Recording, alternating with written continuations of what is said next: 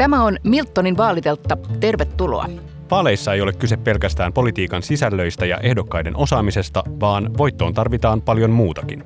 Tällä teltalla perataan presidentinvaalien ilmiöt, imagot ja puheenaiheet ja se, miten ne synnytetään viitenä tiistaina kohti uuden tasavallan presidentin valintaa.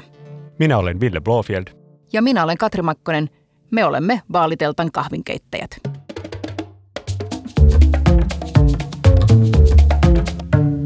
No niin, täällä ollaan. Kakkoskierroksen kaksi ihmistä on valittu ja tänään me tässä teltassa puhutaan median ja sosiaalisen median merkityksestä ja ilmiöistä näissä vaaleissa. Kysytään, kuka ja missä on määritellyt vaalikeskusteluiden agendan ja mikä merkitys perinteisellä politiikan journalismilla on vielä someajan vaaleissa. Ja myös, että miten media on onnistunut ja toisaalta, että miten somessa on onnistuttu vieraina vaaliteltalla mä näin Ville joo, että hetkinen nyt meinaa tärkein asia unohtua. Miltonin sosiaalisen median ilmiöiden ja strategioiden syvä asiantuntija Eeva Niskanen ja perinteisen median kuin liivipukunsa taskut tunteva Kaius Niemi. Tänään tosin ei ole liivipukua päällä. Kaius on toiminut ennen Miltonille tuloaan Helsingin Sanomien vastaavana päätoimittajana ja sitä ennen muun muassa Ilta-Sanomien päätoimittajana. Eli meillä on tässä kaksi valtavan kokenutta ihmistä mukana. Miltonillahan ei tehdä niin kuin talona ö, suomalaisten poliittisten puolueiden tai yksittäisten ehdokkaiden kampanjoita, mutta meillä on tässä alussa ollut kuitenkin tapana selvittää keskustelijoiden henkilökohtaiset sidonnaisuudet. Eeva, onko sulla ö, sidoksia näissä vaaleissa ehdolla oleviin ehdokkaisiin tai puolueisiin? Ei ole. Olen joskus aikaisemmin sparallut ö, pilvitorstia somjutuissa, mutta näissä vaaleissa ei ole. Entäs Kaius? Ei ole minkäänlaisia, että samalla mallilla mennään kuin aikaisemmin journalismin saralla, eli, eli täysin riippumaton ja sitoutumaton. Mä otan tosta kiinni. Me käytiin meidän sidonnaisuudet Katrin kanssa ekassa jaksossa läpi, mutta juuri tänä maanantaina mä kyllä mietin, että mun oma sidonnaisuus näihin vaaleihin on hirveä FOMO. Että kun on tämmöinen toipuva toimittaja, entinen toimittaja, niin vaalit, vaaliillat on niitä harvoja hetkiä, kun mulla on oikein niin kuin riistävä ikävä niihin töihin tai toimitukseen mä kyllä tunnistan tuon, siihen on auttanut tämä meidän vaaliteltta podcast. Ja toisaalta se, että mä sain eilen olla mukana ruotsinkielisessä vaalivalvoisissa ja siitä mulla on mukana tämä presidentvaalit 124 muki teille kaikille. Triumfi. Triumfi, kyllä.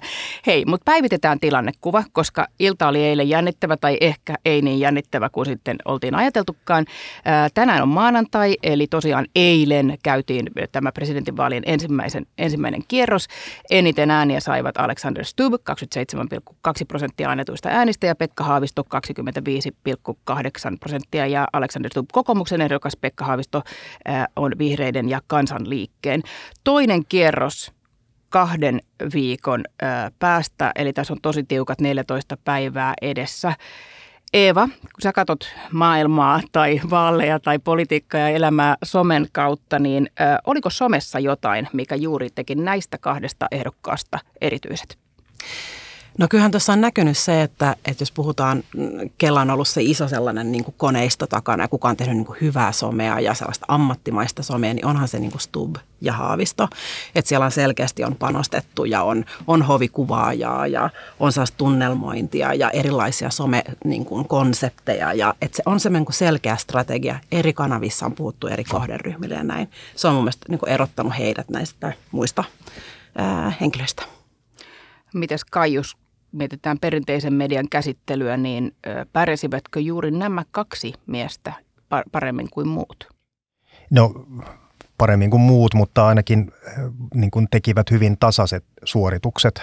E, oikeastaan niin kuin, jopa niin, että mitään semmoisia suuria yllätyksiä ei tullut. Eli ha- haettu niin kuin valtiomies mäistä otetta, yritetty puhua hyvin niin kuin asiapohjalta ja, ja ehkä Haavistolla oli enemmän niin kuin todisteltavaa siinä, että hän voi olla myöskin niin kuin porvarileirin kandidaatti. Stubb niin kuin puolestaan sitten onnistui siinä, että hän taklasi nämä lähimenneisyyteen liittyvät kysymykset, eli myöntämällä myöskin virheharkintojaan hyvin, hyvin avoimesti. Tämä selkeästi myöskin vetosi suomalaisiin. Suomalaiset on usein halukkaita ymmärtämään silloin, kun ihminen nöyrästi myöntää, että on tehnyt jotain sellaista, mikä ei välttämättä jälkikäteen tunnu, tunnu niin kuin hyvältä.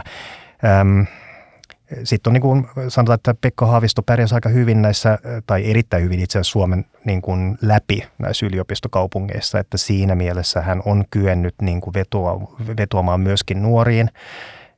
Onko siinä sitten kuinka paljon perinteisellä medialla on ollut, ollut ää, roolia, niin ainakin sosiaalisella medialla ja tämmöisellä niin kuin DJ Peksi-tyyppisillä niin kuin erilaisilla ää, kampanjan niin kuin osasilla. Mä mietin, kun mä katoin näitä tota, vaalien viime hetkiä, niin tuli mieleen, kun oli niin ilmiselvää, että nämä kampanjat tehtiin niin valtavasti somessa, tai ainakin rahat laitettiin someen. Ja sitten eilen vaalisunnuntaina luin painettua Hesaria, ja siellä oli hikisesti yksi sivu vaalimainoksia. Kolme ehdokasta oli ostanut mainoksen painetusta Hesarista, niin kyllä siis se niin kuin valtava siirtymä kyllä näkyy näissä vaaleissa, että kyllä se, mihin, missä ne kampanjat tehtiin, oli some. Ehdottomasti ja, ja tota, ähm, onhan se niin kuin ollut näkynyt mun mielestä kautta linjaan tässä ja se, että on tullut uusi kanava, puhutaan TikTokista paljon ja, ja mitä kaikkea siellä on tapahtunut ja, ja hy, hyvin tälleen niin kuin eri näkökulmista eri kanavissa. Joo. Minusta on jännä Eva, kun sä esiin tuon, tuon TikTokin, niin aikaisemminhan on nähty, miten perussuomalaiset hallitsee sitä tilaa siellä TikTokissa ja nytkin itse asiassa Jussi halla ei ollut TikTok-tiliä, mutta silti hän oli valtavan suosittu siellä. Mutta selkeästi, kun mä katsoin niitä katsojalukuja, niin Pekka Haavistolla, Alexander Stubilla monella, äh, monia yli 100 000, jopa yli puoli miljoonaa äh, katsojaa saanutta äh, videota. Ja tähän vielä se, että kun sä sanoit Kajus, että perinteisessä mediassa esiinnytään niin kuin valtiomiesmäisesti, niin TikTokissahan se on jotain muuta siellä on esimerkiksi yksi Alex Tubin video, missä hän vastaa kysymyksiä vaikka nekin sinappi tai ketsuppi tai pizza tai hampurilainen. Ja sitten on tämmöinen, että ää, letut vai, vai vohvelit. Ja se on saanut yli puoli miljoonaa katsojaa. Tämä oli sivuhuomio. Mm. mm. Mutta mä mietin tuossa, kun sä sanoit Kajus, että, että ne niin painostavat valtiomiesmäisyyteen ja varmisteltiin. Oliko siinä niin perinteinen media lepsu, että heidän annettiin varmistella? No ei välttämättä suoranaisesti, että, että jos ajatellaan sitten taas eh, perinteinen mediakin on niin monikanavainen nykyään, eli perinteinen media laajasti käsitettynä ottaa huomioon tämän ammattimedian jota välillä valtamediaksikin kutsutaan ehkä, ehkä vähän tarkoitushakuisesti, mutta että kyllähän nämä paneelit ja, ja, ja lyhyt videot ja, ja muut on, oli osittain myös tuotettu perinteisessäkin mediassa, jotka sitten levis niin meemeinä kuin, kuin ihan tämmöisenä klippeinä tuonne tonne niin some, somenkin puolelle. Että tota, mutta tämmöisessä niin perinteisessä käsittelyssä, asia-aiheissa puhuessa, paneeleissa, tämmöisissä oikein klassisissa, niin siellä niin kuin mun mielestä ei ollut semmoista mitään valtavaa ilottelua tai irtiottoa, että sitten ne oli todella, niin kuin äsken mainittua, niin siellä enemmän sitten siellä TikTokin ja, ja muiden, muiden sosiaalisen median kanavien puolella. Tutkitusti some vaikuttaa eri tavalla eri ikäryhmien äänestyskäyttäytymiseen. Niin Eeva, sä olit mukana Miltonilla tekemässä tutkimusta somen vaikutuksesta erityisesti nuorten äänestämiseen viime eduskuntavaaleissa. Ja kerro vielä, mitä siinä selvisi. Joo, se oli mielenkiintoista. Mehän haluttiin sitä alun perin tutkia sen takia, koska puhuttiin silloin paljon eduskuntavaalien aikana siitä, että onko sillä TikTokilla jonkinnäköistä vaikutusta nuorten äänestyskäyttäytymiseen. Ja siitä ei löytynyt minkäänlaista dataa, joten me päätettiin itse tehdä se tutkimus. Ja kyllä siellä yli 50 prosenttia kertoi, että näistä nuorista siis kertoi sen, että, että, että sillä TikTok-sisällöllä oli, oli merkitys siihen, miten he äänestivät. Ja jopa ne, jotka äänesti niin kuin perussuomalaisen 62 prosenttia heistä kertoi, että sillä oli ollut merkitystä. Ja perussuomalaisethan oli myös niin kuin niissä vaaleissa niin, niin nuorten suosikki. Ja, ja kyllä ne nuoret siinä meidänkin tutkimuksessa kertoi, että muistan, että, että oliko se itäsuomalaiset nuoret miehet, niin heistä jopa 40 prosenttia kertoi äänestäneensä perussuomalaisia. Ja, ja siinä oli merkityksellistä se sisältö, että se oli sellaista niin kuin help, helposti lähestyttävää, yksinkertaista, omia arvoja puhuttelevaa, helposti ymmärrettävää. No tosiaan just tätä keskustelua pikkusen äsken jo sivuttiin, mutta et onko niin nyt, että muut oli herännyt ja tajunnut, että mm. eipä tätä voikaan jättää perussuomalaisille? Ehdottomasti. Ja se oli mun mielestä, niin kuin, siis se on hyvä, että siihen nyt herättiin, koska siihen olisi pitänyt herätä jo silloin eduskuntavaalien aikaan. Sehän näkyy jo niin kuin Ruotsin vaaleissa aikaisemmin, että tämä on se niin kuin trendi. Ja mä oon niin kuin ilolla seurannut, että sinne vaikka niin kuin Jutta Urpilainen sanoo ensimmäisessä TikTok-videossaan, että mä en oikein tiedä, että mitä täällä pitää tehdä, mutta se on musta hyvä, että siellä kuitenkin niin kuin ollaan. Että, niin ja sä, sä olit tosi innoissasi Olli Reenin TikTokista. Mä olin, joo. Mun mielestä siellä niin kuin ylipäätään ylipäätään mun täytyy sanoa, että mun mielestä niin Olli Rehn on tehnyt hyvää somea ja, ja on harmi, että sitä ei ole, niin kuin, no ehkä se on tämä, että se ei ole niin kuin minun tai meidän kuplassa näkynyt, mutta, tota, mutta mun mielestä hän on upeita päiväkirjamaisia pohdintoja, jonka hän niin kuin signeeraat Olli R. Ja siellä on ollut niin kuin ihanasti puhuttu Merjasta ja, ja Fudiksesta ja vaikka mistä ja kuitenkin tuotu niitä niin kuin asioita esille. Ja sitten tosi hyvää, hauskaa TikTokia, josta olisi ollut niin kuin paljon potentiaalia, paljon niin kuin isommaksi ilmiöksi. Mutta niin. Ehkä se näkyy vähän myöskin hänen kannatuksessaan, mm. joka oli odotettua Mikä se lopulta, joo, niin. kyllä.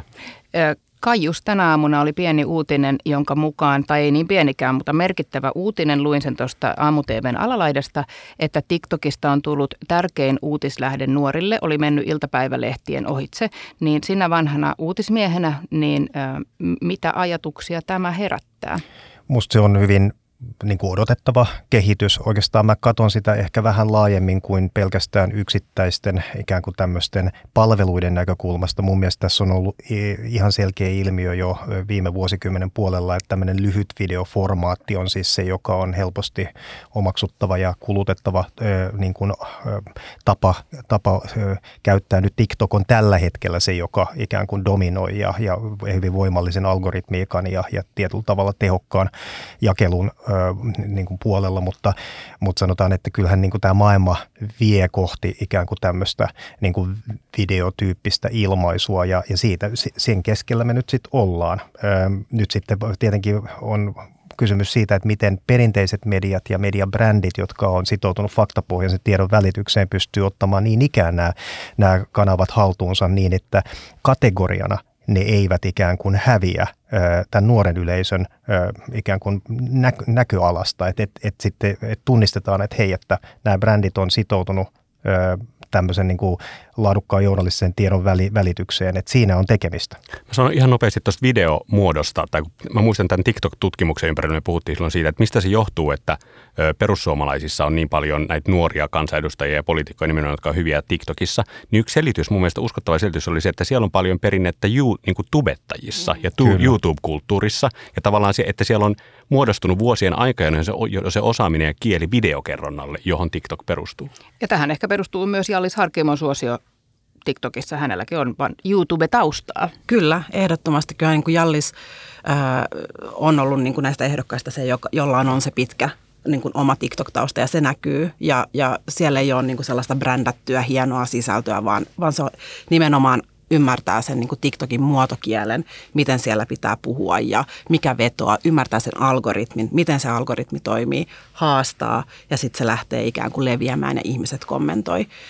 Mutta hänen tapauksessaan somesuosio ei sitten kanavoitunut äänestykseen, koska sai vain 0,5 prosenttia äänistä. Hei, puhutaan TV-vaalitenteistä, koska niilläkin on tietysti vielä aivan valtava, äh, valtava vaikutus, tai en tiedä vaikutus, mutta ainakin valtavia katsojalukuja. Yksilötentit pääsi lähes miljoona yleisöihin, niin edelleen Kaius ja kaikki tämän pöydän ympärillä. Ää, tällainen perinteinen vaalijournalismi kiinnostaa edelleen, mutta just se, että onko sillä edelleen vaikutusta ja puhuttiinko siellä oikeista aiheista. No yleisöt varmaan jossain määrin kyllä eriytyy tässä digitaalisen ja, ja sitten tämmöisten lineaaristen muotojen välimaastossa, mutta sitten toisaalta ne toisaalta, toisaalta yhdistyy myöskin niin sanotun konvergenssin myötä, jossa tarkoittaa sitä, että perinteinen printtilehtikin on sit digitaalinen ja pystyy tuottamaan erilaisia videomuotoja, joista vaalitentit on niin kuin yksi esimerkki. Että kyllä mun mielestä tämmöiset vaalitentit on, on kerännyt tosi paljon katsojia, mutta tietenkin ne katsojat todennäköisesti on vähän eri profiilisia kuin ne, jotka siellä TikTokissa niin kuin näitä, näitä tota videoita kuluttaa. Että se täytyy niin kuin ottaa huomioon. Kaikkein tärkeintä ehkä demokratian kannalta kuitenkin on se, että suomalaiset äänestäjät, oli ne sitten mitä ikäryhmää tai, tai mitä ryhmää tahansa edustavia, saavat sen tiedon, mitä tarvitaan itsellisten päätösten tekemiseen esimerkiksi äänestyskopissa. Katri, sä oot entisessä elämässä ollut tekemässä näitä vaalitenttejä, vetämässä niitä ja suunnittelemassa. Kuinka suurella empatialla sä kuuntelit tätä viime viikon kriittistä keskustelua siitä, että Ylen vaalitentissä keskityttiin aivan väärin asioihin? Siellä oli siis oli ilmoitettu, että tämä on arvotentti, joten keskusteltiin ensimmäinen tunti talouspolitiikasta. Niin onko niin onko sun mielestä, voidaanko ulkopuolelta edes sanoa, että toimittajat keskittyvät väärin asioihin? Totta kai voitaan vapaa maa ja täällä saa olla vapaasti asioista eri mieltä. Ja ihmettelin valintaa itsekin lähinnä niin kuin sen keston takia. Mun mielestä oli selvää, että täytyy keskustella asioista, jotka ihmisiä puhuttaa, mutta kesto oli siinä tapauksessa pitkä. Mutta totta kai siis siinähän on kovassa prässissä, kun tekee sitä vaalikeskustelua ja yrittää tehdä siitä vielä kiinnostavan sen jälkeen, kun me ollaan nähty noin 178 erilaista vaalikeskustelua ja vaalitenttiä. Niin relevantin lisäksi kiinnostavan. Just näin. Mutta mun mielestä siinä kritiikissä oli kiinnostavaa se, kun me puhutaan tässä myös somesta, että se kritiikki tuli sieltä somesta ja sitten päätyi takaisin perinteiseen mediaan. Siinä nähdään se, että miten nämä kaksi eri median muotoa niin kuin vaikuttavat ja elävät jonkinlaisessa symbioosissa tällä hetkellä. Onko sulla Eva tähän kommenttia? Joo, totta. Ja kyllä mä ajattelen, että tekemällä niin kuin hyvää somea, niin on myös mahdollista olla esillä mediassa ja, ja ylipäätään. Kyllähän se niin kuin huomaa siis jo siinä, että, että näiden vaalitenttienkin aikana, niin, niin se, some, niin kuin se somen tavallaan se, se formaatti tai tämä sisältömuoto, niin on mun mielestä tullut siihen, että pitää olla ytimekäs myös siellä. Mm. Et, ja, ja pitää osata kiteyttää ja pitää osata olla niin kuin napakka ja näin. Ja sitten se nimenomaan puhuu Joo, mä palaan ehkä tuohon Villen kysymykseen siinä mielessä, että, että, että onko mahdollista ja kannattaako tehdä ikään kuin sellaista vaalitenttiä, joka on niin sanotusti laajempi kuin ne presidentin valtaoikeuden kysymykset tai sen sisällä olevat kysymykset. Ja mä itse niin ajattelen niin, että, että tässä ei ole mitään sellaista niin tiukkaa oikeaa tai väärää. Ainoa mikä on niin kuin tärkeää, että jos vedetään tosi laajalla eh, spektrillä ja kysytään kaikenlaista sitten, mitkä on niin kuin huomattavasti sen presidentin valtaoikeuksien ulkopuolella, niin journalistisesti on kuitenkin tärkeää kontekstualisoida sille yleisölle, että nyt tämä asia ei välttämättä kuulu presidentin valtaoikeuksien piiriin, mutta arvojohtajuuden tai muun näkökulmasta tämä on relevantti, että se konteksti on kauhean olennainen siinä. Mun mielestä arvojohtajuus on myös niin kuin asia, minkä voi sanoa mihin tahansa. Keskustelemme mm. tästä, koska presidentti Letut vai arvo... vohvelit? Ni, nimenomaan, letut vai vohvelit, arvojohtajuutta. Mutta hei, tää, jatkan tästä, että, että mitä, on tota, mi, mi, mitä on oikein kysyä ja mistä pitäisi puhua. Musta tosi kiinnostava yksityiskohta eilen, ö, mediakriittinen yksityiskohta tulosiltaan liittyen oli, kun Matti Rönkä nosti siellä tulosillan ö, tota, analyysikeskustelussa esiin kysymyksen Pekka Haaviston homoseksuaalisuudesta tai parisuhteesta ja kysyi, että tule, ja se sanamuoto oli Röngän kysymyksestä, että kuitenkin tämä on vielä joillekin äänestäjille punainen vaate ja tätä sitten siinä analysoitiin. Ja sitten ainakin omassa somekuplassa niin se herätti niin kuin kommentteja ja kritiikkiä tämän kysymyksen esiin nostaminen ainakin näin. Ja, mä, ja kyllä katsojana munkin kokemus oli vähän, se oli musta vähän niin kuin epämukavasti muotoiltu tai epämukava tai tuntui niin kuin epähienolta keskustelulta niin kuin se siinä esitettiin. Niin, mutta mun mielestä on siis kiinnostava kysymys se, että miten se kysymys sitten pitäisi esittää, koska onhan se niin kuin issue. Siis joillekin äänestäjille se on varmaankin niin kuin syy olla äänestämättä. Mä uskon, että isolle osalle äänestäjille se voi olla myös syy äänestää. Se siis on kysymys, jolla on väliä äänestäjille, mutta mikä olisi se oikea tapa esittää tämä kysymys? Syvä hiljaisuus laskeutuu studioon. Media käyttää valtaa rajaamalla erilaisia niin kuin kysymyksiä ja, ja, ja, myöskin niin kuin, jokukin mediabrändi myöskin taaplaa tyylillään ja sitten ottaa siitä kritiikkiä tai, tai, tai ruusuja vastaan vähän riippuen niin kuin sitten katsojan tai kuulijan tai, tai yleisön näkökulmasta. Ja, ja ehkä tärkeintä on, on kuitenkin se, että, että nämä tyylikysymykset voi vaihdella eri medioissa ja, ja, ja, ja niin kuin tiedon tuottaminen on olennaista, mutta kyllä, kyllä mä ymmärrän, että jos tämmöinen kritiikkiä herättää, aika pienemmätkin asiat herättää kritiikkiä ja hyvä niin. Mä itse, mulla itsellä tuli mieleen sitä keskustelua kuunnellessa, että itse asiassa ehkä, ehkä se Röngän virhe oli juuri siinä asian muotoilussa, että, että se olisi niin kuin asiallinen kysymys, jos me pohdittaisiin tätä aspektia niin kuin meidän äänestäjien ominaisuutena ja kysymyksenä. Mutta kun, se, kun me puhutaan siitä Pekka Haaviston ominaisuutena, niin se kääntyy niin kuin vääräksi. Ei, kyllä, samaa mieltä. Ja, ja kyllä se niin kuin eilen, kun itsekin sitä katsoin, niin, niin havahduin ja, ja mietin samaa, että onpas jotenkin niin kuin tökörästi asetettu. Mielestäni on selvää, että median tehtävä ja velvollisuus on nostaa myös vaikeita asioita esiin ja kysyä kysymyksiä, jotka meistä voivat tuntua jopa epähienoilta tai sivistymättömiltä. Me eletään hyvin monenlaisessa Suomessa edelleen ja tämä on jollekin osalle, ja mehän puhutaan hyvin pienistä marginaaleista, kun mietitään, että kuka loppujen lopuksi tulee valituksi tasavallan presidentiksi. Mutta sä sanoit, Ville, mun mielestä hyvin, että asioita voi kysyä kovin monella eri tavalla ilman, että kysymys itsessään on arvolatautunut. Eli että minkälainen vaikutus tällä mahtaa olla, kuinka suuri vaikutus, onko tällä vielä vaikutusta, jolloin se on neutraalimmin ö, kysytty. Mä sanoisin ylipäätään, että tässä ensimmäisen kierroksen keskustelussa niin yksi semmoinen mielenkiintoinen ilmiö on ollut se, että tämä on ollut vähän niin kuin semmoinen antiteesi sille somessa käydylle niin kuin, aika röyheälle keskustelulle. Ja nämä, missä me puhutaan, niin on kuitenkin aika pieniä niin kuin ehkä tämmöisiä tyyli, tyylikysymyksiä, kun me katsotaan, mitä tuo somessa oikeasti tapahtuu.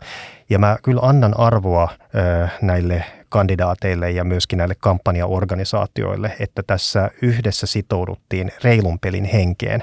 Ja se on vähän niin kuin semmoinen, vähän niin kuin näytetään, että me tehdään toisin kuin mitä toi some tällä hetkellä. Ja varsinkin viime kevään tai kesän jälkeen, kun oli tämä iso rasismikeskustelu ja niin edelleen, joka meni niin kuin tosi, tosi koville kierroksille, niin mä luulen, että sekin jätti jälkensä siihen, että haluttiin korostetusti reilun pelin henki. Ja se on hyvä asia.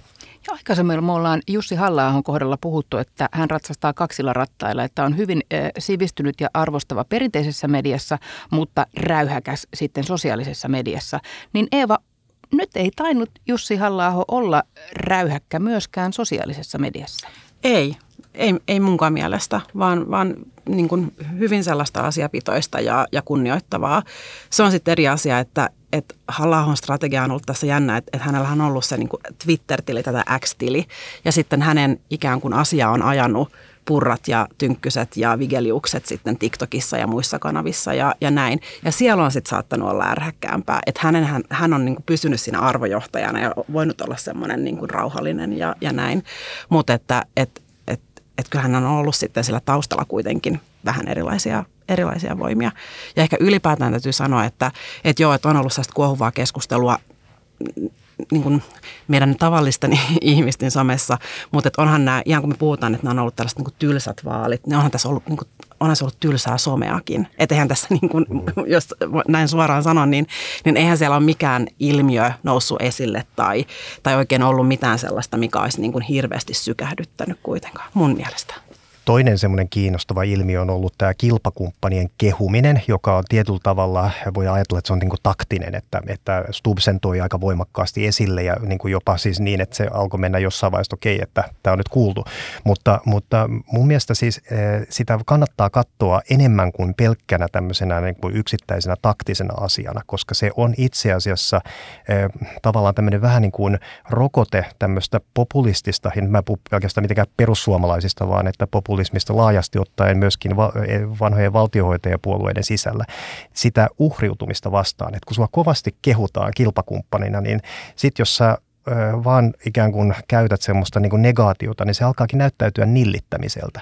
Ja mä toivoisin, että itse asiassa tämän tyyppinen ikään kuin politiikan teon muoto lisääntyisi, koska sekin on tavallaan vähän niin kuin vastavoima sille niin kuin hirveälle haukkumiselle ja, ja tavallaan negaatiolle, mitä tulee. Et se oli mun mielestä iso, iso asia tässä, joka varmasti nyt tulee mielenkiintoisella tavalla näyttäytymään toisella kierroksella. Siis nyt se testataan. Että Kyllä, tavallaan... nyt se testataan, joo. Mä, haluan vaan sanoa, että mä en usko, että tämän tyyppinen äh, hyvä käyttäytyminen tulee leviämään. Meillä on tuoreessa muistissa vielä niin kuin hyvin räyhäkät eduskuntavaalit, missä siellä sormi pystyssä huudettiin toisille. Eli meillä on niin erilainen ajatus siitä, mitä on olla presidentti ja minkälaista presidentillisyyttä me odotetaan ehdokkailta. Eli he menevät siihen muottiin. Ja sitten meillä on nyt nämä kaksi ehdokasta tässä, jotka niin kuin, äh, varma, niin kuin he, heidän luonteensa sopivat tähän niin kuin tohon peliin. Että se. Mutta niin kuin sanoit Ville, niin nyt kun tokalla kierroksella on tietysti vain kaksi, niin onko tämä äh, kohtelias käyttäytyminen vielä mahdollista? Niin nythän on, niin, nyt olisi tavallaan, tai tekee mieli sanoa, että nyt olisi pakko hyökätä, mutta onko? No jos ajatellaan niin poliittista järjestelmää, niin meillähän on ö, kuitenkin monipuoluejärjestelmä ö, ja suhteellinen vaalitapa, joka on suojellut ö, suomalaista poliittista kenttää esimerkiksi tämmöiseltä kaksipuoluejärjestelmältä. Me nähdään, mitä tapahtuu Unkarissa. Joo, mutta ei se vaikuta nyt, kun Brit- meillä on kaksi no kahden niin, hengen henkilöä. Mä tuun siihen just, että Britanniassa, Yhdysvalloissa on tämä, tämä homma. Ja nyt, kun me ollaan nähty tämä ensimmäinen vaihe näistä vaaleista, on paljon kandidaatteja. Nyt me tullaan ikään kuin tämmöiseen toiseen vaiheeseen, jossa on tämä kahden ehdokkaan dikotomia. Mutta mitä tapahtui eilen, niin molemmat kakkoskierrokselle menijät korosti nöyryyttä, korosti sitä, että pitää ymmärtää myöskin niin kuin, eri lailla ajattelevia, jolloin ainakin se pelisäännöt niin kuin naulattiin eilen, joka oli kanssa hyvä asia, että se tuli niin selkeästi, eksplisiittisesti verrattuna niin kuin ehkä, ehkä tota, tähän aikaisempaan nähden. Nämä ehdokkaat voi toimia noin, mutta sitten on vielä ne kampanjat siellä takana. Kyllä. Ja kyllä niin kuin, mä jos palautan tämän Miltoniin hetkeksi tai tota konsulttirooliini täällä, niin aina joskus törmää semmoisiin organisaatioihin tai asiakka- äh, tota, asiakkaisiin, joiden niin mediastrategioita mietitään yhdessä ja sitten ne multa entisenä toimittajana kysyy, että kun meillä olisi tuosta kilpailijasta tämmöistä, tämmöistä ryönää tiedossa, mutta kun mediat ei niistä kirjoita, niin kerro meille, että miten me saadaan se sinne medioihin. Ja sitten mä aina niin kuin vedän syvään henkeä ja sitten se mun neuvonanto on, että älkää lähtekö tohon, että toi ei te ette tuu tolla voittamaan. Mutta onko tätä, niin kuin, voisin kuvitella, että vaalien ympärillä tätä tuolla kuitenkin nyt vielä tapahtuu, että yritetään syöttää sitä ryönää niistä kilpailevista ehdokkaista?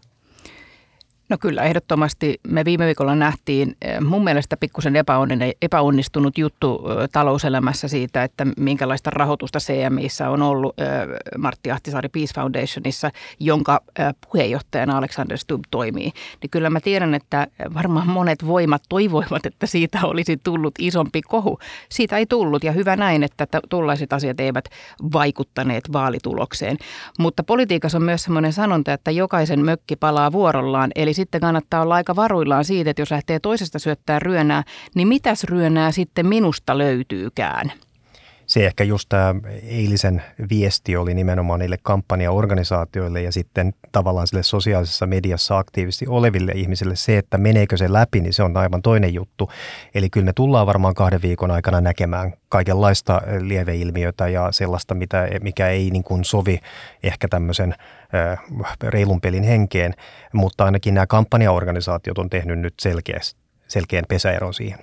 Hei, äh, lyhyesti vielä näistä niin kuin mediakanavista, kun me ollaan puhuttu tästä sosiaalisesta mediasta ja perinteisestä mediasta. Äh, sattumalta Yle julkaisi äh, aika tuoreen tu- selvityksen tuossa juuri se, suomalaisten niin kuin näistä, varmaan mihin itse asiassa viitattiinkin siinä aamutelkkarin tikkerissäkin, suomalaisten näistä luotettavimmista tai tärkeimmistä uutiskanavista.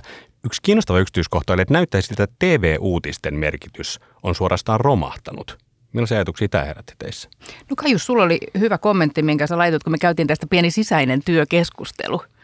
Niin, se, mä en oikeastaan, mä katsoin, kiinnitin huomiota, että se oli suorastaan romahtanut siis se ö, Yleisradion ö, pääuutislähetyksen tai, tai uutis, uut, TV-uutisten ö, pohja. Mä, mä jopa mietin, että onko siinä joku mittausvirhe tai joku sen tyyppinen.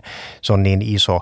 Mutta, mutta trendi on joka tapauksessa se, että, että lineaarinen television katselu vähenee. Se ei ole yllätys kenellekään. Ihmiset käyttää suoratoistoa paljon ja itse asiassa saattaa kuluttaa aivan samoja sisältöjä, mutta on demand periaatteella. Eli, eli silloin kun itse haluaa, kuin mitä katsottaisiin televisiosta niin kuin ikään kuin suora, suorana niin ja siis kyllähän näitä perinteisten medioiden, niin kuin Eeva sanoi, näistä perinteisten medioiden sisältöjä kulutetaan myös niin some-alustojen mm. kautta. Kyllä. Joo, ja, ja nimenomaan tuon, niin kuin, äm, jos puhutaan niin nuorten näkökulmasta, nuoret viettää tuntikausia somessa päivisin ja se on se niin kuin tapa elää ja se on se tapa niin kuin olla ja, ja, ja näin. Ja, ja ei, ei ole yhtään ihmetyt toi etenkään kun puhutaan niin kuin nuorista. Onhan se yllättävää, jos puhutaan niin kuin ikään kuin kaikista, mutta, mutta, mutta nuorista niin niin eihän, niin. eihän nuoret tuu koskaan siirtymään sinne perinteisen ei, median ei. Katsojiksi tai kuluttajiksi. Mutta tämä, on... mutta tämä on mun elinaikana tapahtunut muutos, kun muistan silloin, kun mä oon nuorena toimittajan työtä aloittanut, niin silloin vielä totuus oli se, että joo, nuoret ei lue sanomalehteä, mutta sitten jossain kohtaa ne ryhtyvät lukemaan. Niin, koska ei ollut mitään muutakaan, mitä lukea. Nyt on some, missä olla ja kuluttaa ja, ja katsoa. Et tähän liittyen yksi kysymys, kun ei katsota enää niitä puolisin uutisia, ei katsota lineaarista televisiota, niin näissä vaaleissahan valtavasti myös sanomalehdet, niin sanotut sanomalehdet, eli siis Helsingin Sanomat, Iltalehti, Iltasanomat, on myös tehnyt omia vaaliväittelyitään, ihan samanlaisia kuin TV-kanavat Yle ja MTV. Niin tästä on ollut mun mielestä mielenkiintoista, eli mikä on enää niin kuin Ylen ja, ja, ja painetun, niin kuin entisen painetun lehden ero? Niin, tai sitten Yleisradio on ihan yhtä lailla tehnyt paljon tekstipohjasta, niin kuin, että et tavallaan se, tää, tätä kutsutaan konvergenssiksi, eli kaikki niin kuin tavallaan medioiden ikään kuin erilaiset esitystavat vähän niin kuin yhdentyy ja se on niin kuin hyvä asia. Oikeastaan mä itse ajattelen niin, että sillä ei ole mitään merkitystä oikeastaan, että mistä sitä ikään kuin sitä kuluttaa sitä faktapohjasta tietoa, kunhan se tieto on faktapohjasta. Ja siinä mielessä niin, niin tämä on, tää on tämmöinen ikiliikkuja niin sanotusti, että joku tykkää lukea ja joku tykkää katsella ja kuunnella, kunhan sitten vaan se on laadukkaasti tehty. Ja, ja, ja esimerkiksi näissä nyt niin kuin ihmiset tietää, että hei, tämä on riippumatonta tietoa, jos se riippumatonta on. Hei, katsotaan lopuksi nyt sitten vielä tästä eteenpäin nämä kaksi viikkoa, jotka meillä on edessä. Puhuttiin jo tuossa siitä, että toivomme, että, että mikä reilun pelin säännöt pitävät ja, ja ryönää ei kaiveta tai pusketa esiin, mutta mitä te ootatte – some- tai media-ilmiöitä nyt tällä toisella kierroksella? Eeva. Vaikea kysymys. Palaan siihen, että, nämä, että molemmat, siis niin Haavista kuin Stubb ovat molemmat tehneet niin kuin hyvää, perushyvää, ajateltua somea. Ja, ja mä yritin niin kuin miettiä tätä aikaisemmin, että mitä mä niin kuin nyt ajattelen tästä tulevasta ja mihin tämä niin kuin nyt menee ja mitä mä haluan nähdä. No mä toivon, että mä näen jotain niin kuin ilmiöitä. Tai siis mä toivon, että tästä nyt nousee joku ilmiö. Että vähän sellaista, ei missään nimessä mitään sellaista, niin kuin en, en, en minäkään halua nähdä mitään rumaa peliä tai tällaista. Mutta nyt mun mielestä etenkin ehkä Haavistolla on, on mahdollisuus vähän niin kuin tyylikkäästi sohasta äh, Stubin suuntaan. Ja, ja niin, ja, niin. Eva, täydentävä kysymys. Eilisessä kiitospuheessaan Pekka Haavisto sanoi, että rahat on käytetty. Eli onko niin, että Pekka Haavistolle some, jota voi kuitenkin tehdä aika lailla nollan euron budjetilla, on nyt se niin kuin make it or break it Mutta kyllä se näkyvyys siellä somessa maksaa se, sekin kuitenkin. Kyllä, paitsi sitten taas jos puhutaan TikTokista, mm. että et mikäli niin kun siellä onnistutaan tekemään sellaisia viraali-ilmiöitä, jotka nyt niin kun nousee esille ja, ja hän onnistuu siellä saamaan niin kun ison, ikään kuin aktivoimaan ison porukan, niin silloin se algoritmi toimii niin, että ne, ne videot näkyy kaikille.